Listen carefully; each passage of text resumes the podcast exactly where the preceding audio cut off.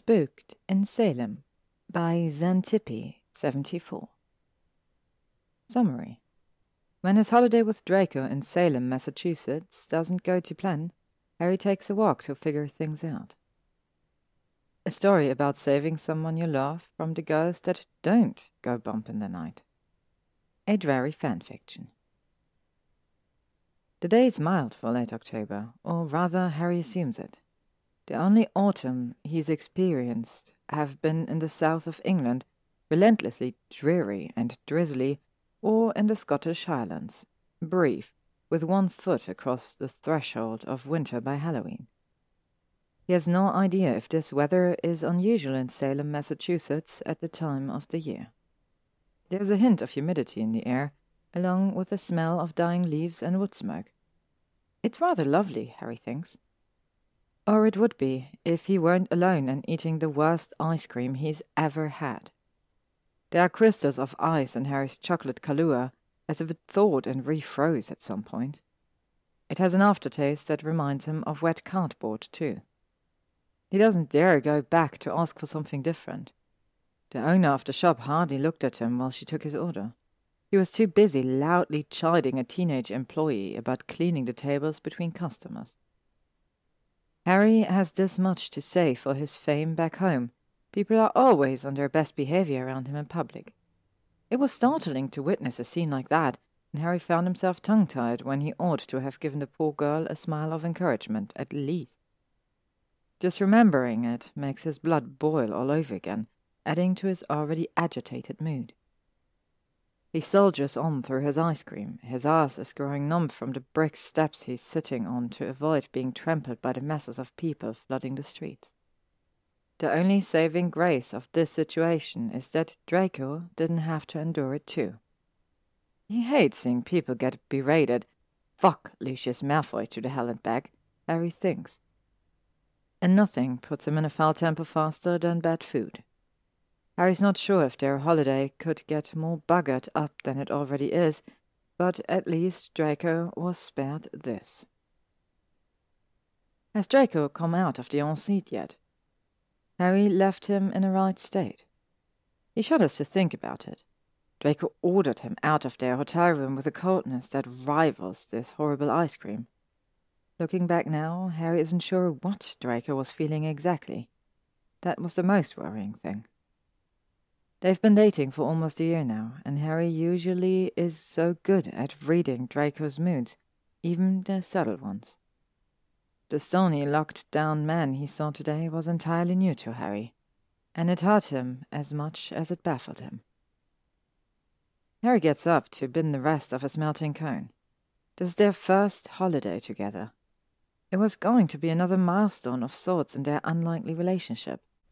They've successfully celebrated both of their birthdays, made it through the first awkward family meals Sunday brunch with Narcissa and Sunday roast with the Weasleys, and weathered the unwanted publicity around their relationship. This trip was supposed to be the deep breath before the plunge into the whirlwind Christmas season. Their first proper row was not something Harry expected to happen here, and now, so far from the pressure both of them are under at home. Draco has spent almost a decade working his way up through the ranks of magical law enforcement as a prosecutor, and he's still facing headwinds on a daily basis. It was years before defense attorneys gave up trying to have mistrials declared solely on the basis of Draco's past. Harry's also working at the Ministry, with Hermione in Magical Creatures. Together, they're doggedly transforming the department into one that advocates and protects rather than regulates and controls. But changing attitudes towards magical creatures and being takes time. And any change at the Ministry of Magic is positively glacial. A group of kids who look like university students run past in a costume and nearly plow into a walking tour. The guide shouts at them, but they only whoop and keep running towards the main pedestrian area. The crowds are getting thicker by the minute. Harry decides to head to Derby Wharf to get away from them for a while. Using the map he picked up in the hotel lobby, he cuts through several narrow side streets. Even those are clogged with people.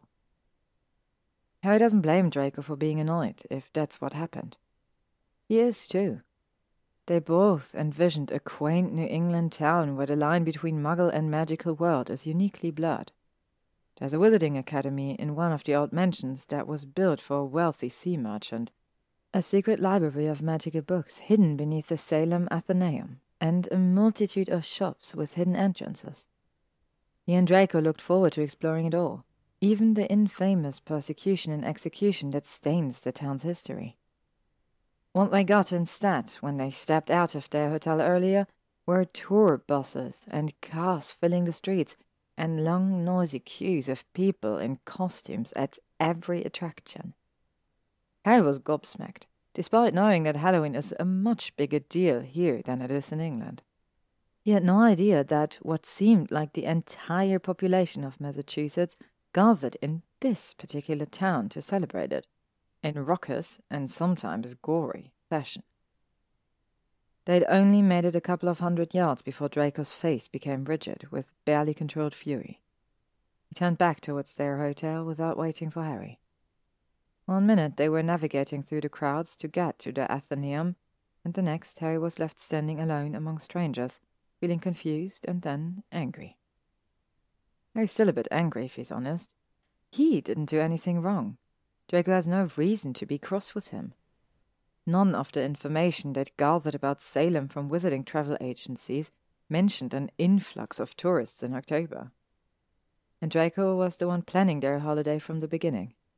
His meticulousness is part of what makes him such a good prosecutor, and Harry was glad to leave everything in his capable hands.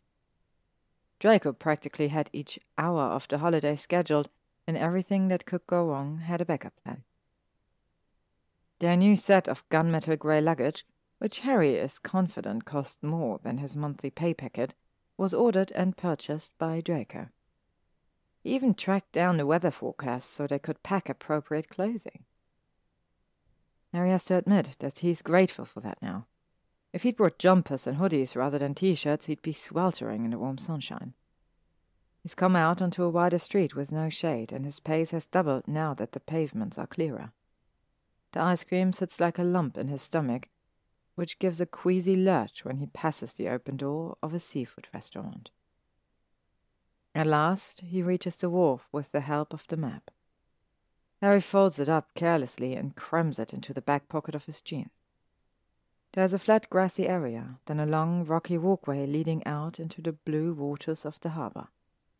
At the end of it is the tiniest lighthouse Harry has ever seen. It looks like a big sugar cube with a black octagonal structure on top for light. The throng is sparser here, and most of them are families resting on the grass or picking up stones and broken shells at the water's edge. Maybe they needed a break from the chaos too. Harry's feet crunch over the gravel as he walks towards the lighthouse. If he had to guess from the way the water laps at the sides of the wharf, He'd said the tide was nearly at its full height. The sea air smells wonderful, and there's a lovely breeze drying the thin film of sweat on Harry's face and neck. After circling the lighthouse, he finds a quiet spot to sit on one of the blocks of stone that forms the sides on the wall. Despite the view before him, his mind immediately returns to Draco.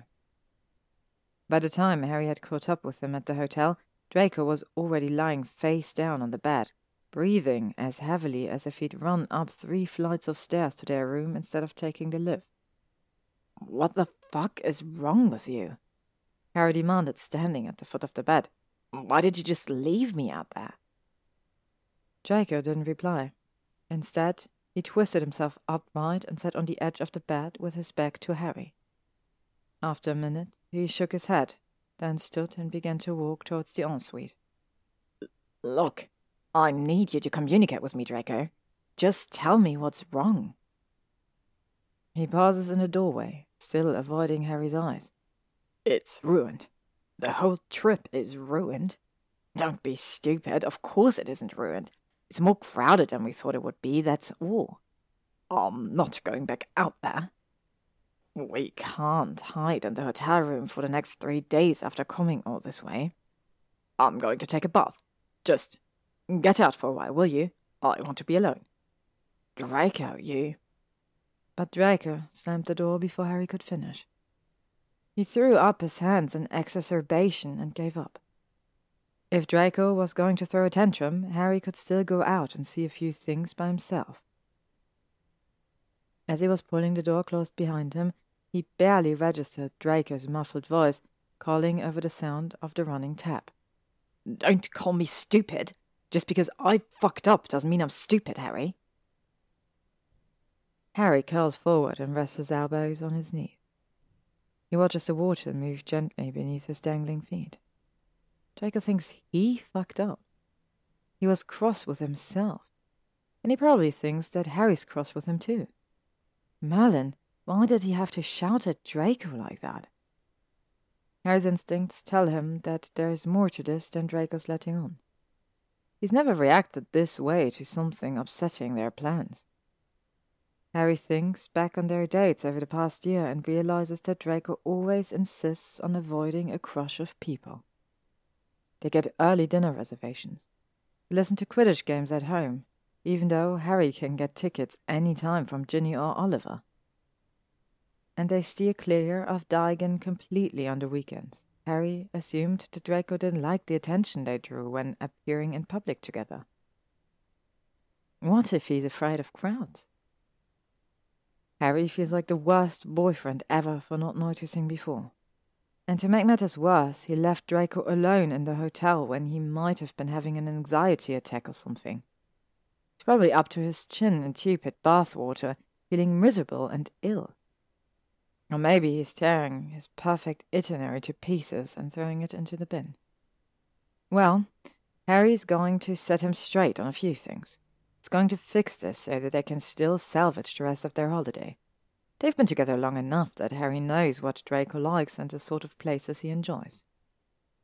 Harry gets to his feet and takes one last look at the glinting harbour. He'll just make a quick detour on his way back to the hotel. A peace offering is definitely in order, and he saw just a thing. Draco's curled up in the armchair by the window with a book when Harry returns to the hotel. He takes a moment to admire the way the sunlight illuminates Draco's pale hair. It makes him look soft and touchable, despite the sour look he briefly casts at Harry when he sees him come in. How's the book? Harry asks lightly after he closes the door behind him. Fine. Did you get to the terrible shipwreck yet? Draco huffs, but doesn't look up. There isn't going to be a shipwreck, and Mr. Rochester isn't a werewolf either. You don't have to keep throwing me ridiculous red herrings just because you accidentally gave away the ending of my book. Maybe the wife in the attic was a fake thing, and the others are true. Harry steps halfway across the plush carpet as cautiously as he would approach an agitated hippogriff. You don't know yet. Maybe I asked Granger about it before we left England, and she told me you made those things up. Oh, Harry says, caught off guard. You did. Draco finally looks up so he can roll his eyes at Harry. No, of course not.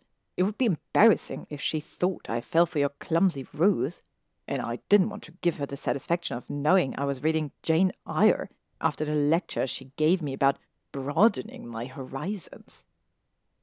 I got the same lecture when she gave me the book. Harry points out with a chuckle. For entirely different reasons. True. Harry shuffles closer and sits on the edge of the bed, closest to Draco, since he seems to be thawing a bit. He's staring at his knees now rather than his books or Harry. He looks more vulnerable than Harry's has ever seen him, wedged as he is into the armchair like a child. Harry badly wants to reach for him. God, if he hasn't fucked us up, Harry swears to himself that he'll be more patient, more understanding from now on. What's in the bag? Draco murmurs with a sidelong glance at Harry's hands. Harry looks down at the paper bag that he forgot he was holding. Ah, it's a chocolate croissant. For you. I passed the bakery on the way back from the wharf. Thought you might like something sweet. With a skeptical frown, Draco says, After the deplorable hotel Danish that we were subjected to this morning, I'll keep my expectations low. American croissants, indeed. Despite his disdain, Draco takes the bag when Harry holds it out to him and unfolds the top. He sniffs, then makes an interested hum. Harry finds himself leaning forward. He never admitted, lest he make Draco self conscious, but Harry finds the way he examines his food absurdly charming.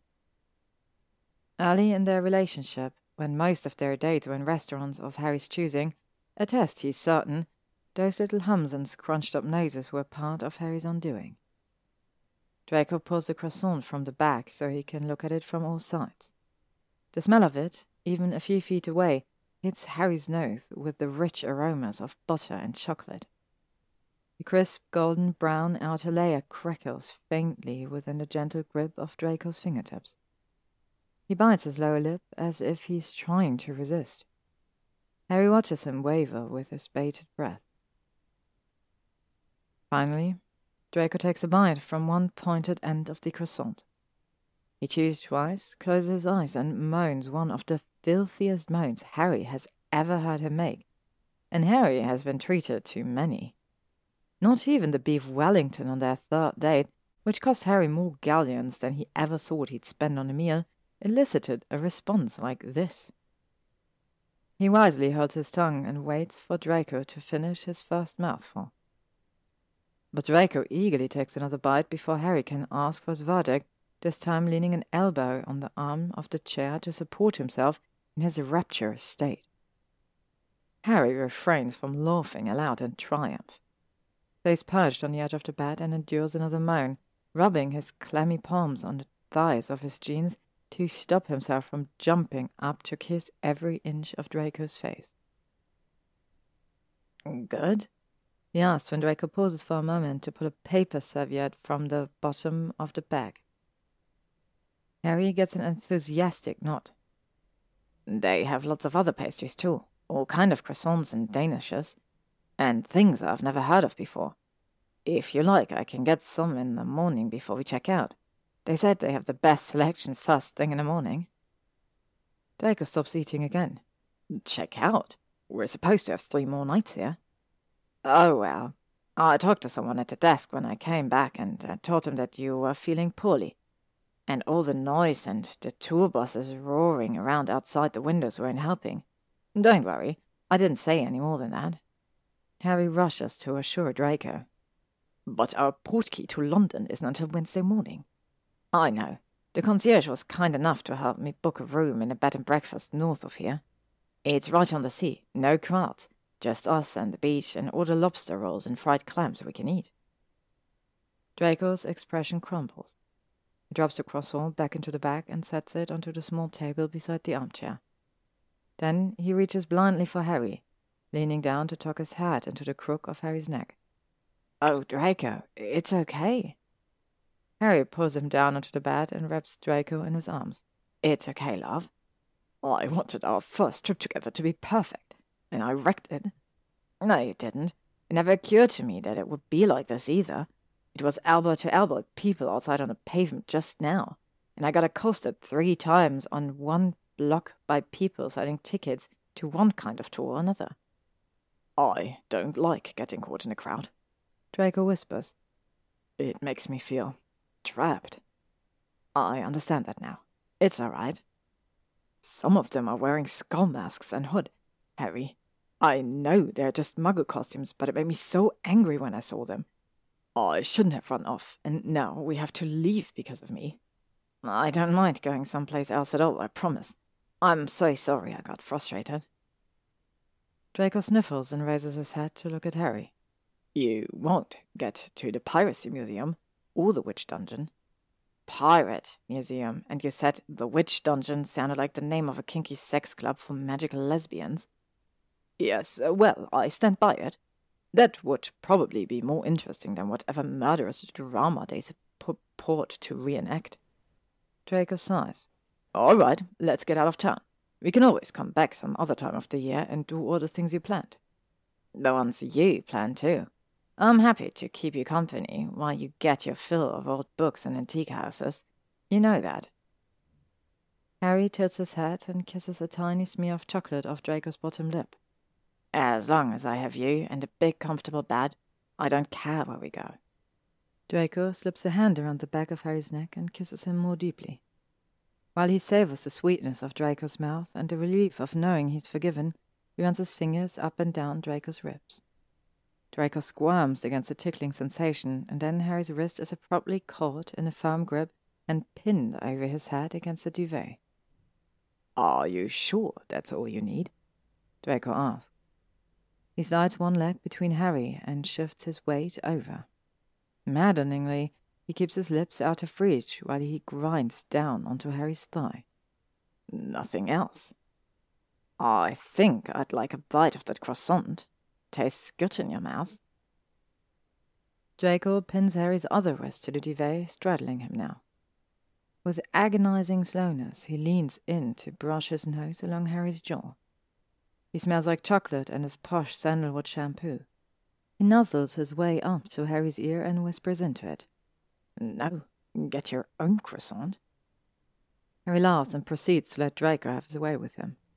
He feels a quiet apology couched in the way Draco undresses him with gentle hands. He tastes the gratitude in Draco's unhurried kisses, his lingering caresses. There's no reason to rush, Harry supposes.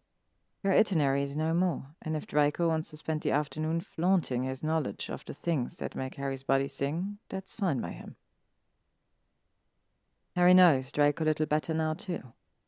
There was a fragile piece of himself that Draco was afraid to show him before. Now Harry can carry it for him if Draco needs him to, when he's afraid or spooked by a ghost from the past. Harry plans to treat that piece tenderly, but Draco knows it's loved every bit as much as the rest of them. It's a strange souvenir for their first holiday together, but Harry will take it. The end. Thank you all for listening to this wonderful story by Xanthippe74. I really hope you enjoyed it. I really hope that you enjoy your fall so far. We're almost at the end of October. Halloween is approaching. And I have some really cool and special stories planned for the last three days of this month. So be sure to hit the subscribe button so you are alerted anytime I upload anything. And I'm looking forward to hearing you all soon.